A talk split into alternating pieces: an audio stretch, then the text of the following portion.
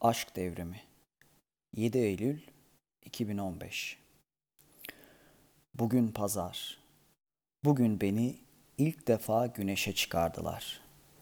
Ve ben ömrümde ilk defa gökyüzünün bu kadar benden uzak, bu kadar mavi, bu kadar geniş olduğuna şaşarak kımıldamadan durdum. Sonra saygı ile toprağa oturdum. Dayadım sırtımı duvara. Bu anda ne düşmek dalgalara, bu anda ne kavga, ne hürriyet, ne karım. Toprak, güneş ve ben bahtiyarım.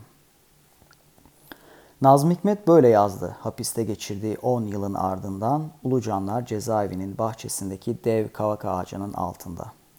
Mavi gözlü deve gölge olmuştu dev kavak ağacı. İki devin sırt sırta verip dertleşme anıydı o an. Daracık avludaki kavak ağacı nice acılara tanık olmuştu ve engel olamamıştı dar ağacında yitip giden canlara. O canlar ki 3 Şubat 1926'da İskilipli Mehmet Atıf Hoca ve baba eski müftüsü Ali Rıza Hoca, 26 Ağustos 1926'da Maliye Nazırı Cavit Bey, Doktor Nazım Bey, Milletvekili Hilmi Bey, Nail Bey, 1 Eylül 1926'da Abdülkadir Bey, eski Ankara valisi.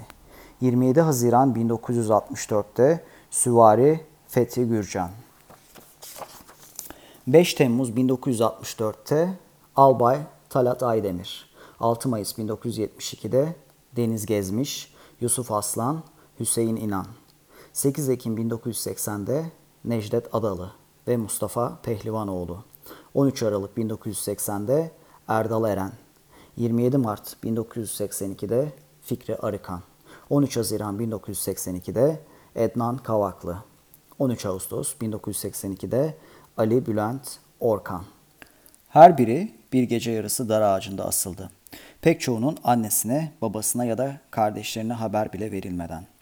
Sonra her bir şeyi tayin eden askeri otorite karar verdi birçoğunun Ankara Karşıyaka mezarlığındaki kimsesizler mezarlığına gömülmesine.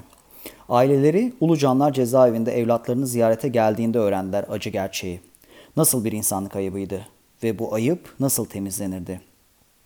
Türkiye Büyük Millet Meclisi'nin 14 Temmuz 2004 tarihi 5218 sayılı kanunu ile Türkiye'de idam cezasının tamamen kaldırılması sadece yeni insanlık ayıplarının gerçekleşmesine mani olacaktı. Deniz Gezmiş huzurla uyuyor muydu mezarında? Asılmasına yakın hücresine gelen imamı kovmaktan beter ettiği için ateşler içinde kavruluyor muydu ruhu? Yoksa en güzel çiçekler mi yeşermişti toprağında? Aklımdaki tüm, tüm bu deli sorulara cevap bulmak için Ankara Karşıyaka Mezarlığı'nın 13. haftasının 17. mezarında yatan Deniz Gezmiş'in mezarını ziyaret ettim. Mezarı başına oturup Zülfü Livaneli'den Yiğidim Aslanım şarkısı telefonumda çalarken toprağına eğilip ona şunları fısıldadım. Bahtı kara yoldaş kardeşim Deniz. İdamına neden olan düşüncelerini bugünlerde dile getirmiş olsaydın, baban din görevlisi olduğu için ne hapis yatardın ne de idam edilirdin. Yattığın yerde rahat uyu. Çünkü hala şarabımızı vermek için üzüm gibi eziliyoruz. Ve Nazım Hikmet vatan hainliğine devam ediyor hala.